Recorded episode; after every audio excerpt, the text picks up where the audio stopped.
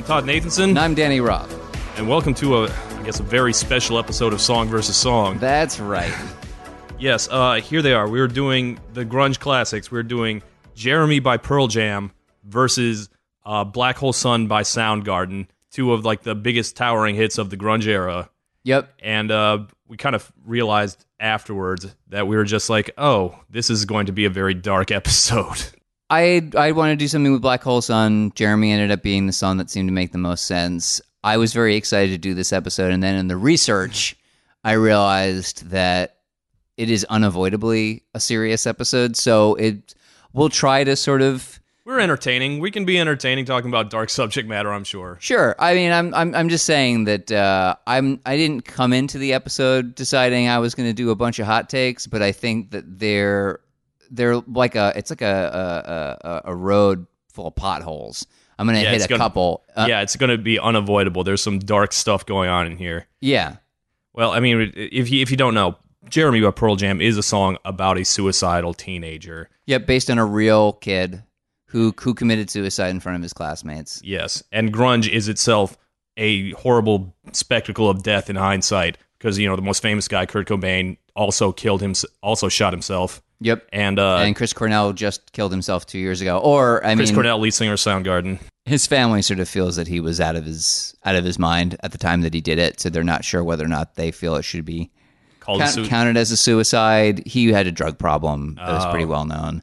In fact, Pearl Jam itself comes from death. Well, I, and Great. yeah, So do you want to do you want to talk about grunge? Sort of Uh, your, you know, your like- personal attachment to it. I don't 'Cause You, know, were, like- you would have been very young when it started. No, I, I distinctly remember the day Kurt Cobain died. I came into class one day and you know all, my entire class was was talking about it, and I had to ask who's Kurt Cobain, and I was I was not into music as a kid, and it wasn't until uh till afterwards, like during the the late '90s when the Foo Fighters were big, that I went backwards, and because you know grunge still had a humongous shadow over everything, even though it basically was over by that point it, you know, I got MTV and VH1 were playing all the, the, the grunge classics, including both these songs, both which were had, I think, were called like the greatest videos of, of the the '90s. Both of them. Yeah, they they won a lot of awards. Especially uh, Jeremy just won a ton. Yeah. just so, won so many awards, uh, which Pearl Jam um, as a group felt kind of uncomfortable about. Not that Uh, they yeah. disliked the video, but the concept of the of the video medium. Anyway, um, so fun fact. Okay. uh, Jeremy's Jeremy and the album um, Pearl Jam's Ten, which was their first major record, is the first CD I ever bought. Oh wow. I mean, I owned tapes prior to that because I'm old, but the first CD I ever owned was that, and I bought whatever the Wreckx-n-Effect record was. Rump Shaker. That's right. All I want to do is zoom, zoom, zoom, zoom, and a boom, boom. Hey, Jeremy versus Rump Shaker. Yeah, that's a weird. That that would be a very personal. That would be a song Very- versus song for an for an audience of one, one, and it would be me. But those are the first two CDs I ever bought, and uh, I didn't have a strong attachment to Nirvana uh, at all when when their when uh, Nevermind, which was their first big Uh-huh. success. That was their first album produced by Butch Vig. Infamously now considered to be overproduced, but pretty enormous at the time. yeah, he, that's incorrect. Fuck that hot take. Okay, like a lot a lot of people do say that. I know, and those, a lot of people are wrong. But Okay. wow. All right. But, you know, I was in sixth grade when Nevermind got big. And I was in eighth grade, I think, when uh, In Utero and uh, the, the MTV Unplugged episode with Nirvana got big. And so that was when I really started to get super attached to grunge. And then Kurt immediately died. yeah, you know these were these were events that were one right after the other so i would say that was sort of i came into grunge i was still kind of young we were you know you were really young and sort of not a big music person and i think that probably for me the first really big movement of music that i got into was it was that um, which was sort of heralded by like you said nirvana and pearl jam and soundgarden and bush and uh, Alice in Chains was the other. yeah. the, the other big four, and then Stone Temple Pilots. Yeah.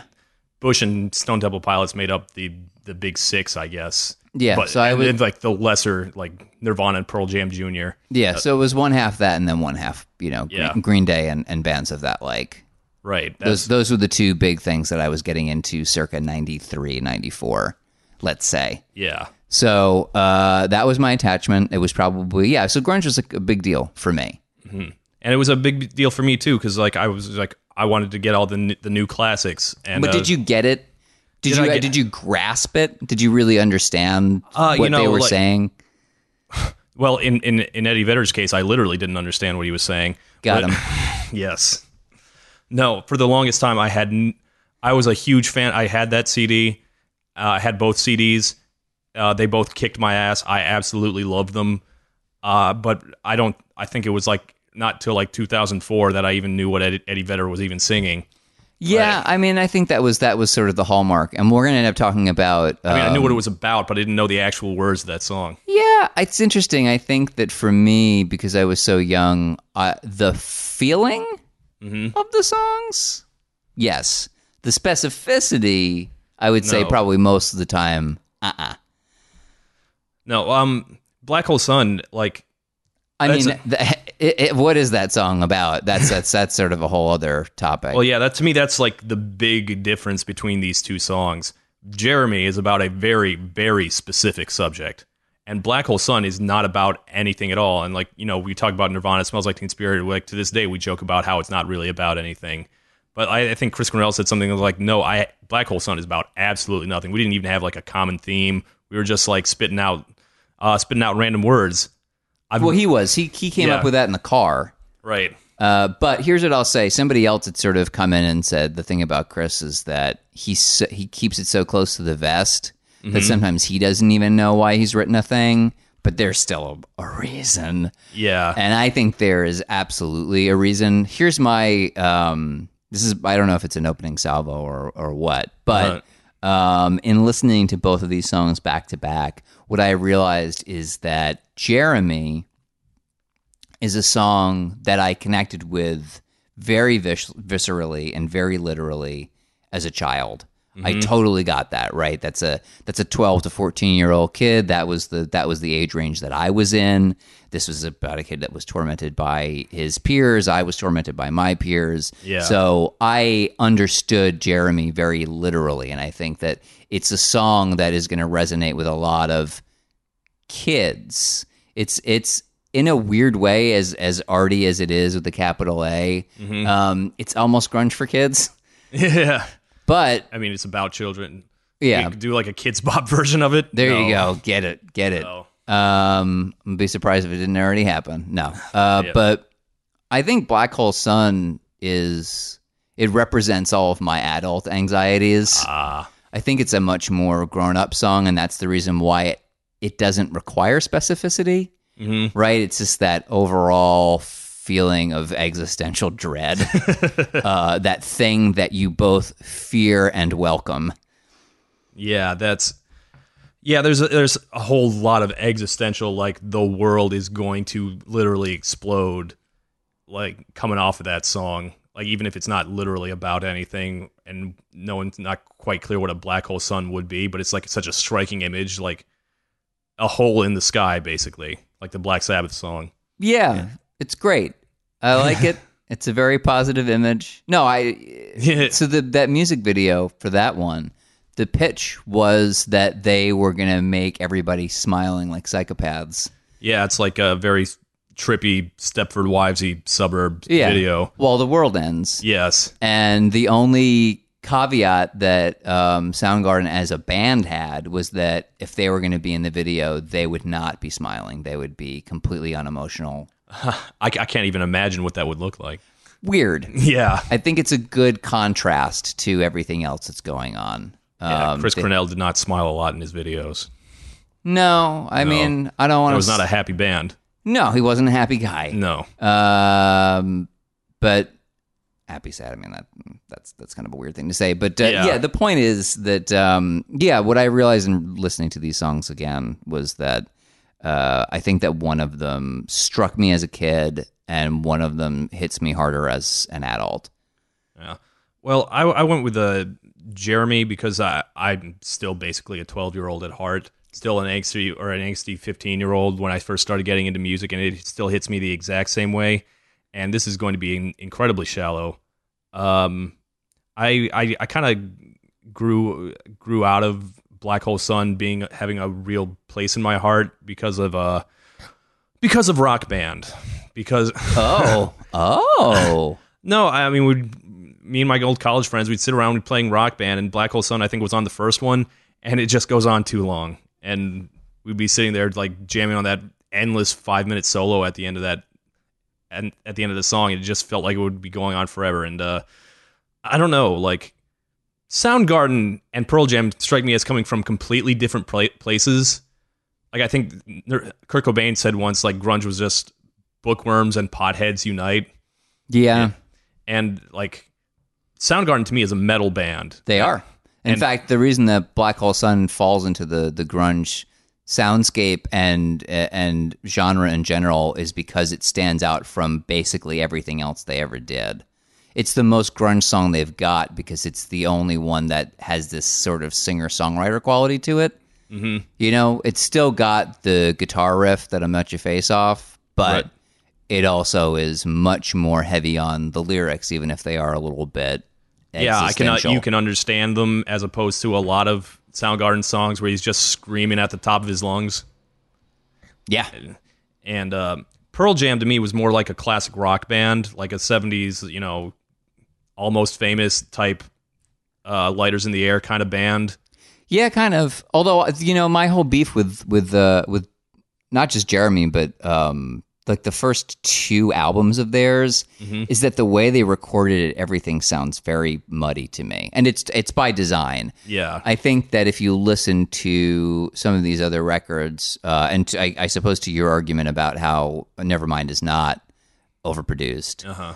Uh, you can actually hear the instruments. You can actually get something off of those. And I think that it's very hard to tell what they're doing as far as like how what they're playing and how they're playing it on uh, on uh, Jeremy and on a lot of uh, ten and a lot of uh, verses, Verses. also. Yeah. Verses I think is even worse, but but um, I never noticed that. I mean, I haven't listened to those albums in a long time. Yeah, they're produced in a really weird way. They eventually I think they re-released verses actually. Um, with a better mix. yeah, like the mix is just weird, and I think they both suffer from that to a degree. Whereas I think that there are much more clear choices on Black Hole Sun Mm-hmm. uh, and off of that album in general. So that's one thing that I sort of prefer about it. If we're gonna be by the numbers for a minute before we get into the the, the cool misery. Um, you know, speaking of by the numbers, this is a just a a, a thing I picked up. A weird little number to me. I was looking up like the chart success, and because uh, Black Hole Sun never was never released as a single per se, Right. because you know they they were album artists. They didn't bother with that silly. You know, that's for like the Backstreet Boys. But it did chart on the like the radio charts, and Black Hole Sun went as high as number twenty four, which is insane to me. Like in the top twenty five radio songs, like it, it was sandwiched in between "Back and Forth" by Aaliyah and "The Sign" by Ace of Base.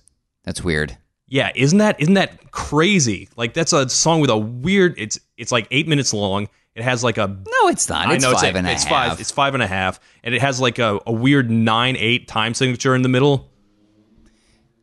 yeah, yeah. Uh, but you know, Jeremy is not a short song either. No, I I I think they're actually about the same length actually, Yeah. Yes. And it, it certainly goes on quite a bit towards the end there. They both do that though. They, Yeah. There's all you know. Jeremy also is a lot of whoo whoo whoo whoo. Oh, Ah. oh, oh. I'm glad we did it we- that together. We teamed up and did a really great Eddie Vedder right there. Everybody enjoy. But yeah, I don't. I think they both kind of suffer from that problem. To be honest with you, that's I think They're I think that's a, that's a flaw in both songs is that they just yeah they just keep going. yeah, those were uh, these were not tight. Uh, don't Boris get to the bo- chorus kind of bands. No, they weren't. Um, but let's so let's look at let's look at both. Um, so Jeremy Yeah, is ostensibly about this real kid right. uh, who uh, went in front of a class uh, with a gun and killed himself. Right, yeah, in front of everybody, Yeah, which is, I mean, that's a that's a really dark thing. Uh, like when you're an angsty kid, like that's a kind of image that kind of grabs your mind a little. yeah, and it, so that happened, and then um, Pearl Jam or Eddie Vedder sat down and wrote this song where he didn't want to. He he'd read a news article. He didn't want to make it exact to Uh, he wanted to sort of draw inspiration from it and use the name. Yeah. Uh, so not everything is exactly the same, but the big, um, arguably problem doesn't come until the music video, wherein there was a, a bit from MTV where they didn't want to show a gun.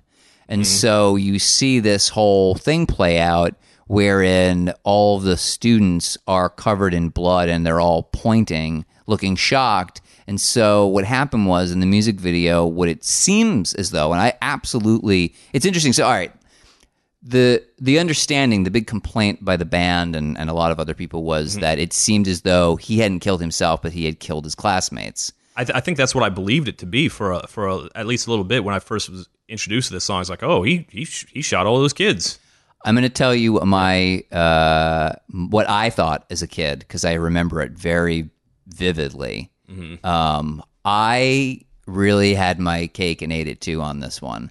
I thought what they were saying was that he killed everybody and then himself. Yeah, Uh, and the and the thing about that is, statistically speaking, uh, most people who uh, most students that uh, partake in mass school shootings don't. Their, their goal isn't to survive yeah, because it doesn't happen. I think it's less than one percent of the time do the people who are shooters in school shootings survive. So right. if you know that, and to be honest, I don't know how you wouldn't. I don't think you even need to look it up to know. Uh, you're not intending to survive that event. So I had always assumed um, before knowing the actual fact that that the artistic intention was that that both had happened, that he'd killed them and then he Yeah, killed himself. it's it's it's it's hilarious how MTV censored it because it was too dark and they made it much much worse. yeah, because you really don't have an answer, and so your head is going to answer the question. Yeah, uh, and there's no good answer. Um, let me let me ask you this: um, Jeremy is a song. How old were you when you heard it? Uh, I I would have had to have been like 14 or 15 when I first started really getting into music. Uh, I mean, because you know Pearl Jam and Soundgarden still had humongous shadows over everything. Uh, all right, then um, I'll uh, I'll ask you the like a therapist question. What was your like? How, what what was your relationship to your classmates like? Not great, Bob. Uh, so did you w- when you heard the song? Did you find Jeremy to be a relatable character? I mean, yes, and now that I re- re-listened to it, I was like, holy shit, this kid was much more messed up than I was. He was also violent already, so I was like, no, that's not me. But like at the time, yeah, I was like, yeah, I understand you, Jeremy. You speak to me, Eddie Vedder. Yeah, You were writing a song about me, which I, again, when you're a teenager, this makes sense. It does. I mean, it made it made a lot of sense to me as a I would because I would have been about the same age. I, I think I probably would have been a little younger because I heard it when it first came out because I bought that record. And Jeremy was this song where you, being the kid that got beat up after school every day, um, to the point that I had to go from one school to another school. Like they had my parents literally moved me out of Oh, schools. geez. It was so bad uh, that Jeremy was very relatable because uh, I remember very distinctly.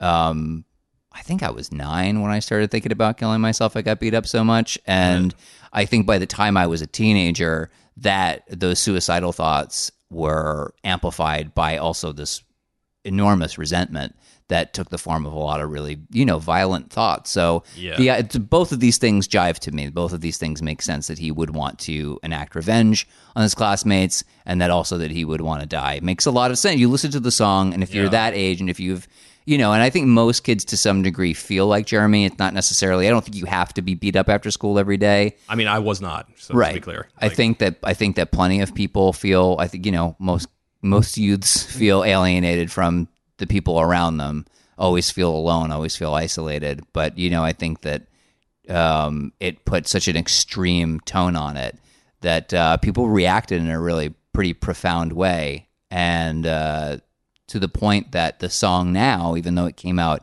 years before, is pretty strongly associated with with the Columbine massacre. Yeah. And the Columbine massacre is now, I think it, it it was just this past April that it hit 20 years ago that it happened. 20 Yeah. years, which is wild to think. Do you remember that? Yeah, and you know, I, I I'm not one of those people who's like this should be banned or you know this caused this or that.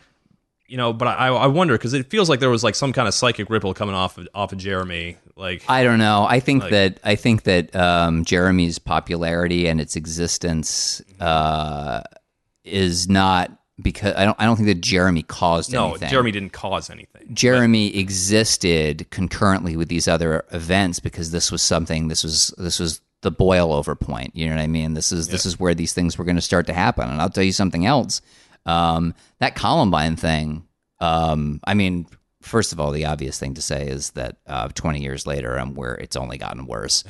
um, but the other thing is that even at the time, you know, uh, this is this is a weird thing, but right before Columbine, uh, and I was a kid that wore a trench coat because my buddy wore a trench coat. Um, he wore one because he wanted to be a private eye, and I thought it was a cool look, so I started wearing one. Oh yeah, I they were very popular at the time. And uh, and I remember um, right before, genuinely right before, uh, I got really angry about something, and I just said a bunch of stuff that I didn't mean, but that was pretty violent, and I got institutionalized for about a week and a half. And it was before. This is before Columbine. So I'll tell you, a lot of people feel that the Columbine thing is the moment, and obviously because it was, it became so big. That was uh, not even the first school shooting. But the thing is that we were we were headed there.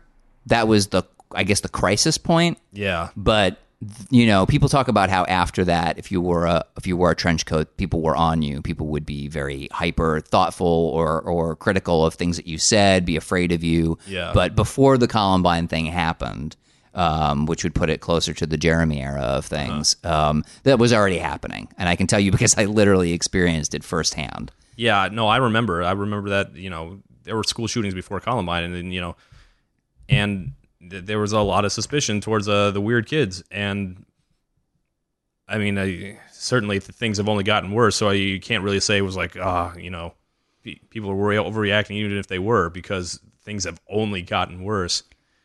And uh, you know, I, Jeremy would be called absolutely hashtag problematic in 2019. That's isn't that interesting? And that's that's the okay. So here we are. We've we've arrived at the first unavoidable pothole. right. right? Which is that Jeremy in 1992 93 is a song that people go, huh, wow, we've got to look at our young men and, and, and, figure out why what, where the violence is coming from. In 2019, people go, Jeremy's a whiny little shithead who needs to shut the fuck up.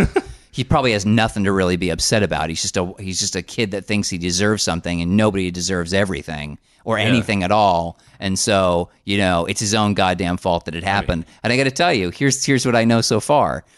Neither approach seems to have yielded a very good result. We, Yeah. it- no matter what instance and what what approach you take, the the school shooting thing has not slowed down, and suicide in in in kids has not let up. You know, if you look at the the the, the Center for Disease Control, uh, they'll they'll tell you that. Um, uh, I think it's from ages age ten to fourteen. Suicide is um, number four. It's like the fourth mo- most dangerous uh, thing.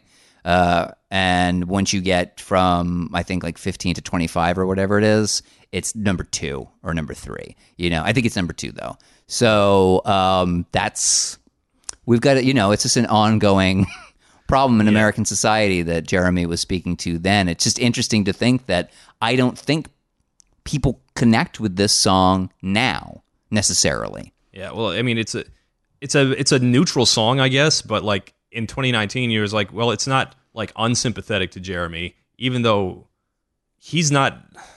I guess he's the bully victim in that one. There, there's some talk about how they, you know, gave him shit, and then they're like, well, actually, he was also a violent kid himself already. He he bit the recess lady, and uh, How could he- I forget? Yeah, and he he hit poor Eddie Vedder with a surprise left. yeah. Um, I think that it, but you know, boy, this is really hard to talk about. isn't it?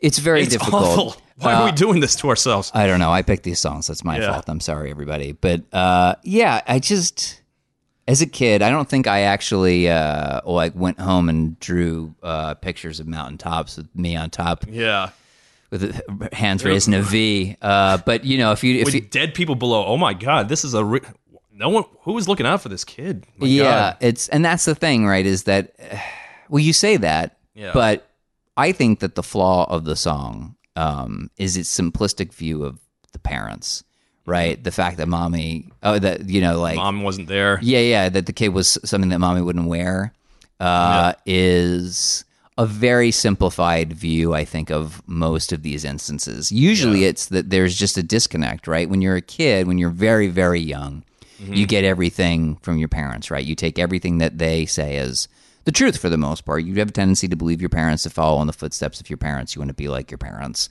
And then uh, one day you realize that you want a thing that your parents don't want you to have. And it's so dumb, but that that little crisis point makes it so you feel that you can't trust them anymore. And they're the number one source that you can trust in a lot of cases for kids. And now you you you know you get this idea in your head that you can't trust anybody. Um, and so if you don't immediately fall into some kind of clique of friends that you've got that are your peers that are your own age if you don't have that then chances are you're going to be like Jeremy. You know, you're going to be deeply resentful. You're not going to feel like you could talk to your parents.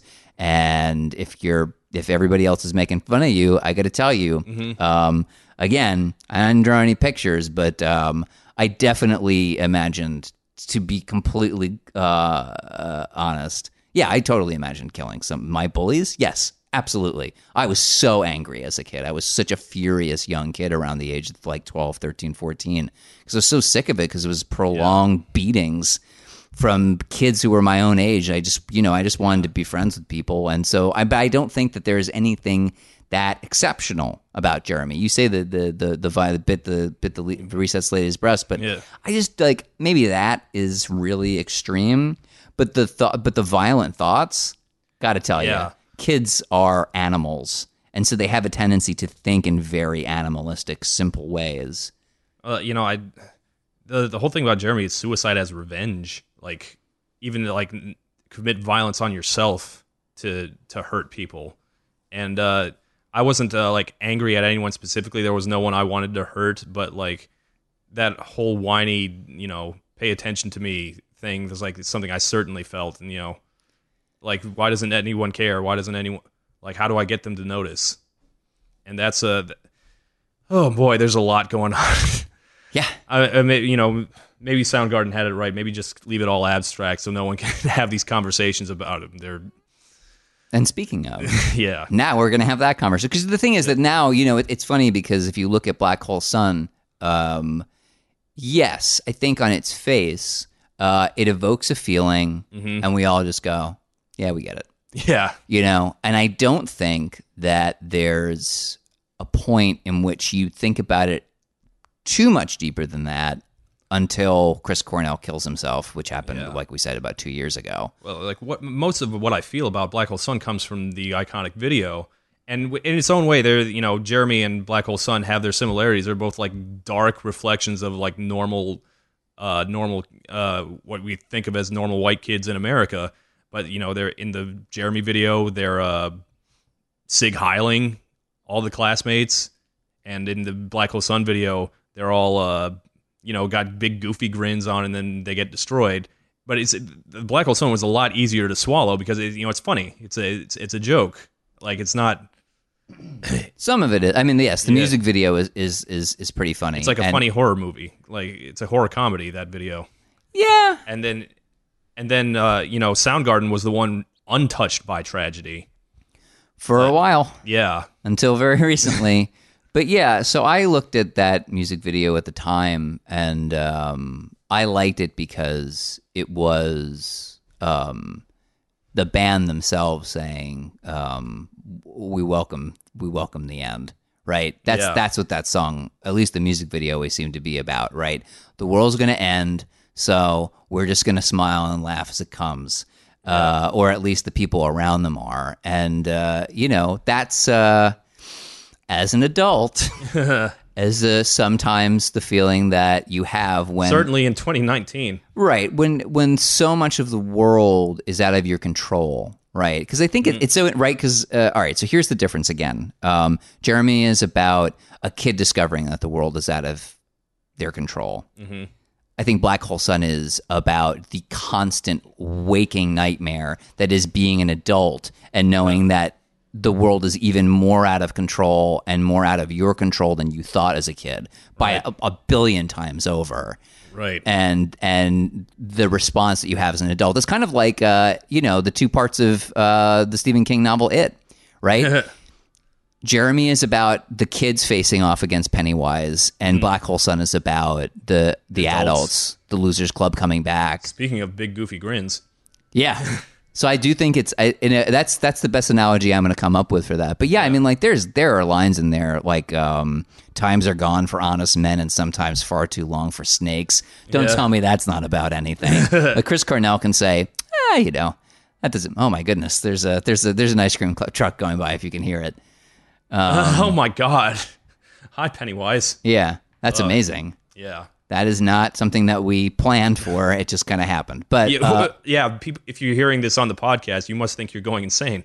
Yeah, no, I mean you are uh, because you're listening to this podcast, but um, but also the music is really there. But yeah, Yeah. that that line uh, means a lot to me. Times are gone for honest men, sometimes far too long for snakes.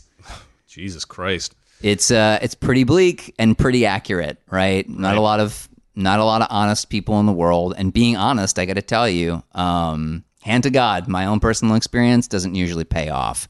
Uh, I don't find honesty to work very well. And trust me, a lifetime of being very honest has not done me a lot of personal fucking favors. uh, but people who know how to lie, very successful. very, very, very successful. Uh, so there's that. And then um, actually my my favorite line from the whole thing uh, is the is the last before they go into the chorus for the final time, which is "Hang my head, drown my fear, till you all just disappear."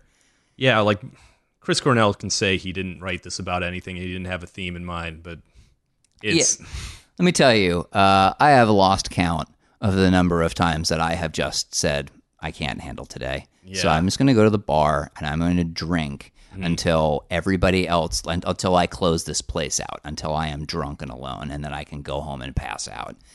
That is a very familiar, I would say, more adult than Yeah. Jeremy kind of feeling. Um, so that line uh, always got me, and I, I, boy, I wish I could say I got it less now. But uh, Yeah. This song has only become more relevant for me the older that I've gotten.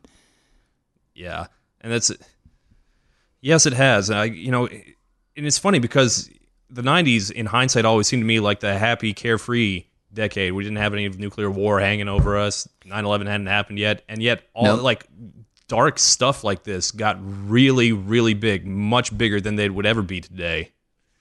And that that's such a strange thing to me. Well, I mean, I think that we had the space for it. You know, nobody has the spoons for a sad ass song anymore. The Spoon Man's for this. Yeah. Oof. God damn it. God damn it. Uh, yeah, I um yeah, I think it's that. I you know, it's just it's that funny it's just that it you know, it was successful unlike, you know, I think in movies that stuff would fail. You know, uh, uh, it's uh for example, Roland Emmerich trying to make a Godzilla movie. Right. Godzilla is about things being completely out of our control. It's just this huge destructive force that we can't stop.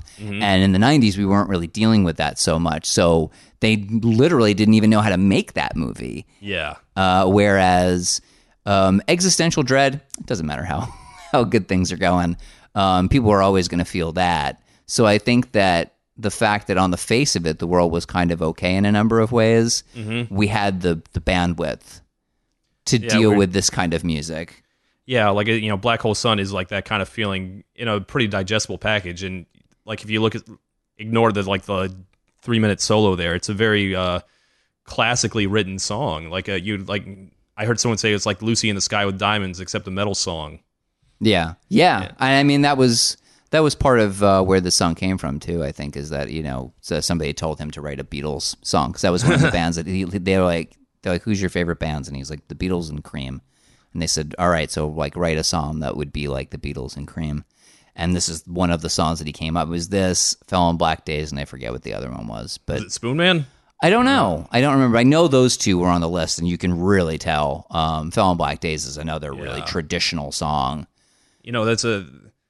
I, I was just uh, reading Pitchfork's like re- review of retrospective review of that album. Is like Soundgarden was like the one of the few bands that got better once they signed to a major label. Yeah, like 1994 was their like Soundgarden was like the first grunge band, and in 1991 they got lapped by Nirvana and Pearl Jam, who had just had their debut record, and uh, and then by '94, if they weren't dead yet, Kurt Cobain was all, well on his way, and Pearl Jam like ran from the limelight, and Soundgarden was like, "This is our time. This is Yeah, and they went from Bad Motorfinger to uh, to Super, Superunknown. Unknown. And uh, yeah, and Superunknown is an incredible record. Isn't it? Just just through and through, it's really good. That's another thing that's sort of interesting, right? Usually, I find myself saying, "Well, who had the better record overall?" And I honestly couldn't tell you. oh no, the, both those albums are amazing." Yeah, they're incredible. I mean, Ten is still, I think, I think it's still Pearl Jam's best. Oh yeah, that, well, that's pretty uncontroversial. you know, I I know, I know, but I mean, well, here's the thing: when something is unquestionably the best for a really long time, and it's been over, you know, it's been 25 years or yeah, whatever it is at this the point. hot takes pop up. So know, yeah, there's going to be a point in which people are going to say, 1. yeah, yeah, but what about Vitalogy? You know, um, it's fine, but yeah, I just think that that it's hard to sort of decide. I I realized in this that um, I don't. Again, it's another one of those episodes where I feel al- almost a little bad because I don't care who wins yeah, me neither. Honestly, because they're they're both great, and uh, I don't think that there is a I don't whatever reason that you're going to give is going to be I think probably for the most part deeply fucking personal. yeah, Uh, you know, and even if it is just I prefer the the guitar licks off of uh, Black Hole Sun, that would be fair. Or you know, I, I, I, I like.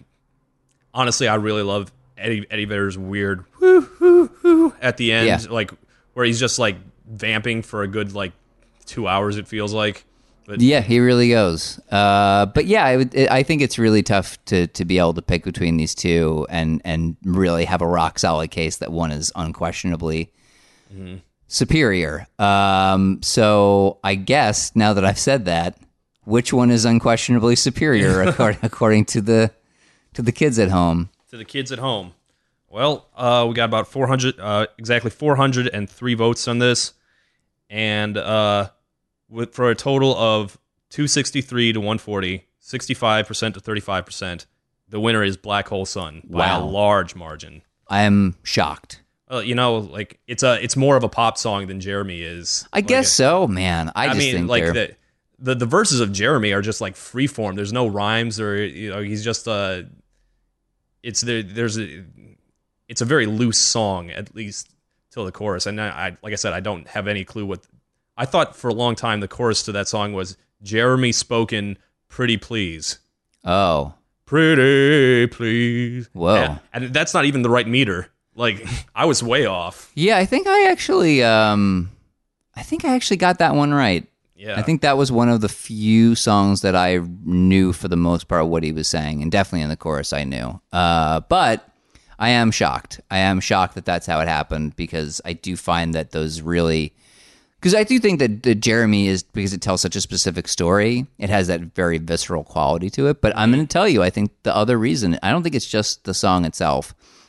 I, I do think it's because people view Jeremy as Much a figure. differently in yes, 2019, yeah. Yes, that he's hashtag problematic. And I got to tell you, I think that's hashtag problematic. To be completely honest with you, uh, I think that the way that we scorn, um, not just boys, but I guess like just kids in general.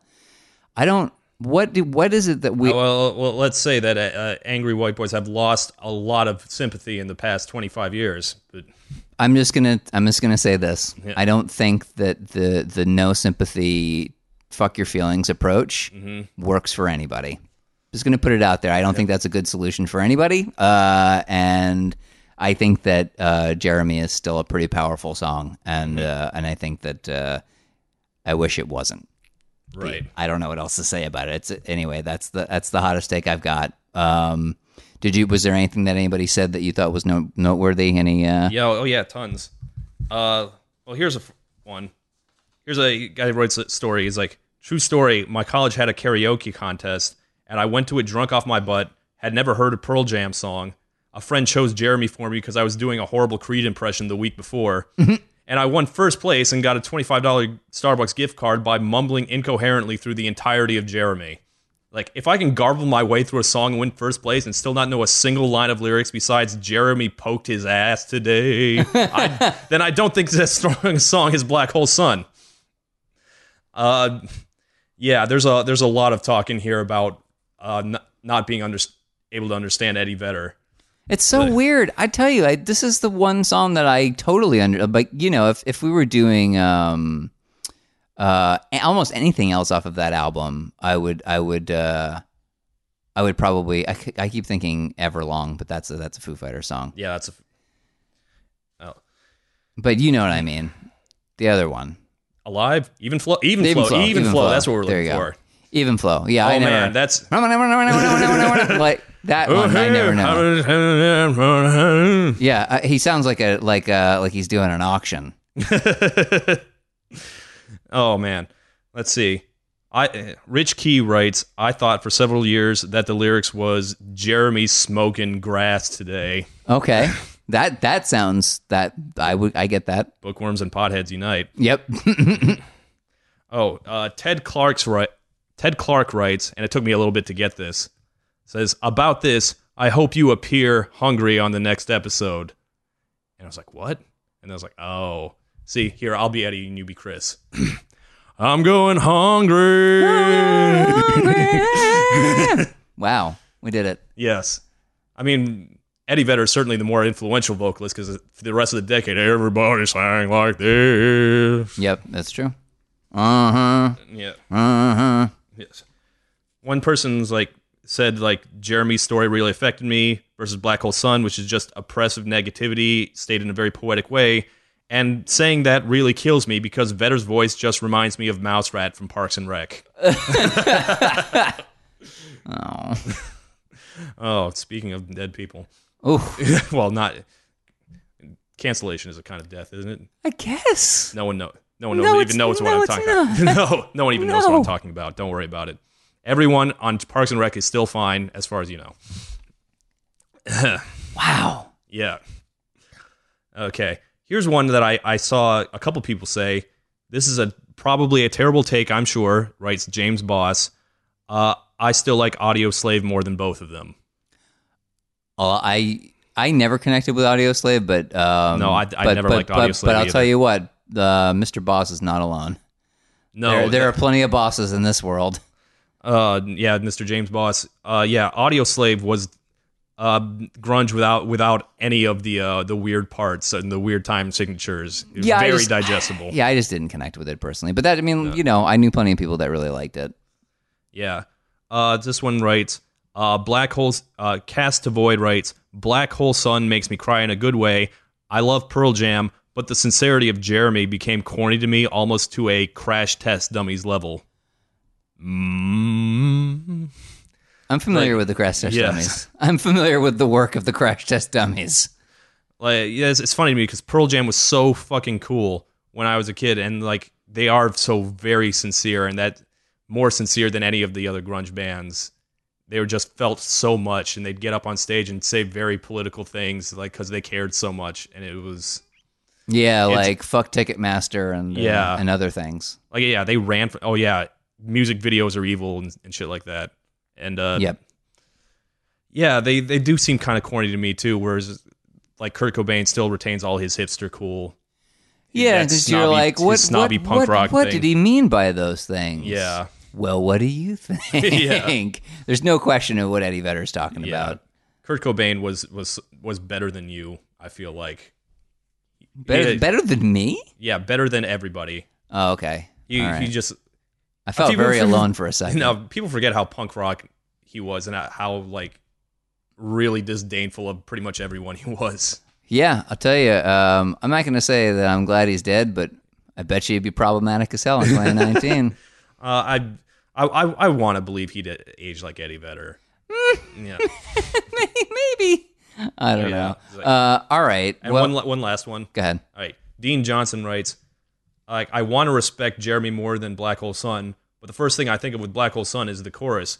Whereas the first thing I remember of Jeremy is, whoa, I, I, I, I, I. That is fair. Okay, I think this, I'm glad we could end this on a light note. Yep. This extremely heavy, heavy, uh, Sorry about that, folks. yeah. So, uh, how? What's going to be the? Uh, You know what? Why don't we, uh, why don't we, uh, take this to a, a let's get back in our depth. Let's say Okay. the next one is about butts. Oh, okay. Okay, so which are you going to take? Uh, back that thing up by Juvenile or back that ass up by Juvenile versus Sisqó's The Thong Song. I'm taking the thong song. Oh, good, because I cannot stand the thong Eh, song. Man, let's see the booty go. Oh, drop it like it's hot. Drop it, drop it like it's hot. Yeah, I expect to lose this one. This is every week. I think I will, but who knows? Yeah, this is. I, I totally thought Jeremy was going to take this one. But Yep. All right. Well, that's what we're gonna do next week. Uh, so make sure that you go to Patreon where you can uh, you can vote. Uh, we'll have that poll up uh, expeditiously. Yeah, which two, year 2000 butt song do you like the most? Vote on that. Yeah. And uh, we uh, just put up a uh, new movie review. We went to go see that Beatles movie that none of you saw yesterday. Yep. We have a lot of thoughts about that. So there you go. So if you want to be able to listen to those exclusives, you pay a little bit of money. It's not a lot. Um, but yeah, literally a, a buck a month will do it for you. Yep. So uh, feel free to do that. That would be, would be very grateful. And regardless, we're very grateful that you uh, that you listen to the podcast at all. Thanks for enduring this extremely serious episode. Yeah, and remember, you don't have to. You don't even have to donate to us to Patreon to vote and leave your comments. We love your comments. Uh, you just need a Patreon account, vote, and uh, catch us there. Catch you later. Bye.